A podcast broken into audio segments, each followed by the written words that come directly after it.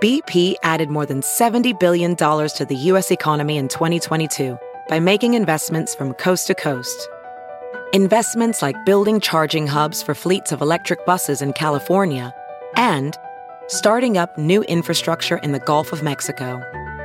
It's and, not or. See what doing both means for energy nationwide at bp.com/investing in America.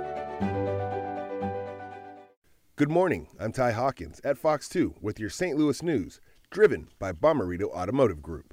Police departments in St. Louis County are combining to combat car thefts and break-ins with saturation patrols.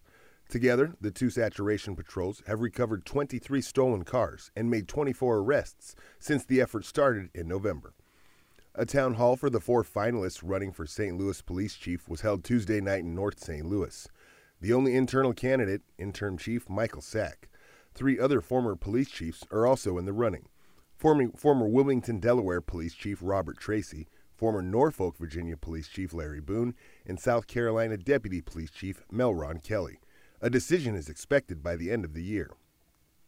A big announcement expected today could impact the future of St. Mary's Catholic High School. Our partners at the Post-Dispatch report the school has raised $3 million to keep the school open. From the Fox 2 Weather Department, widespread fog and drizzle cover the region this morning. The thickest fog will be west and south of the immediate metro east through about 10 a.m. Wednesday will be mostly cloudy with highs in the upper 40s to low 50s. Rain will overspread the region late tonight and continue off and on through the day Thursday. Rainfall totals up to around 1 inch are possible.